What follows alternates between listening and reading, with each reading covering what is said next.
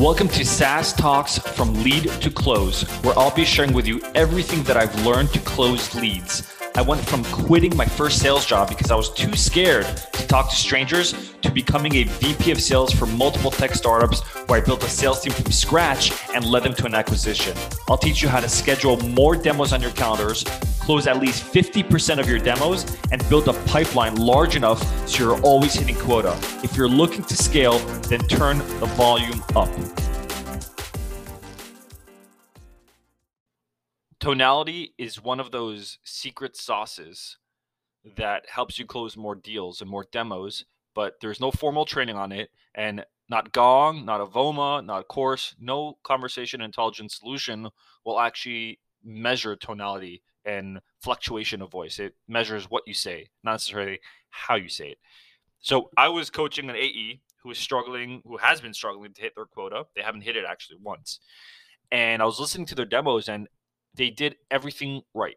Their discovery was on point. They tied what they've learned from to this from discovery to the features. They asked questions. They did everything right on paper, but they weren't closing.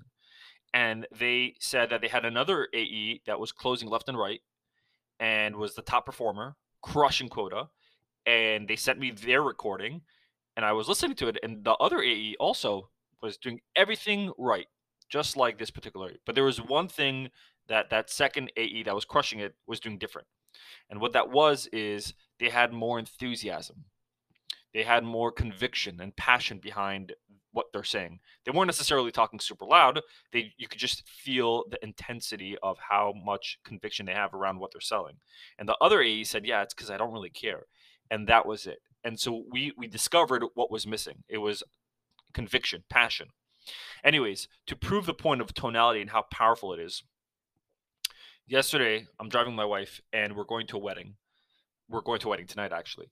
And uh, we're debating if we should take our two year old to the wedding. And she says, Yeah, but we have to put him in the, we have to get him dressed, put him in the car seat, take him to the wedding.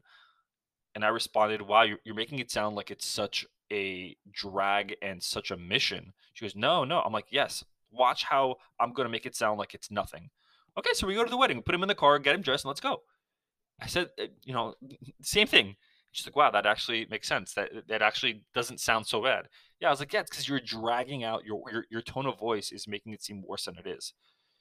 Like if you ask somebody to go out and they're like, you know, they don't want to go out and they're telling you, no, I have to get dressed, I have to go to my car, I have to drive. That tone of voice, the sentiment that comes from that tone of voice is, oh my gosh, it's going to take forever. Where someone says exact same thing, but just with a different tone of voice.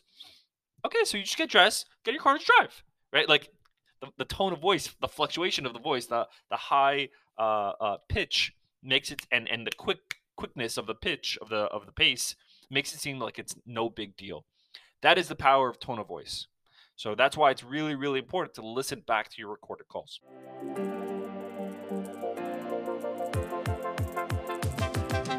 Welcome to SaaS Talks from Lead to Close, where I'll be sharing with you everything that I've learned to close leads. I went from quitting my first sales job because I was too scared talk to strangers to becoming a VP of sales for multiple tech startups where I built a sales team from scratch and led them to an acquisition.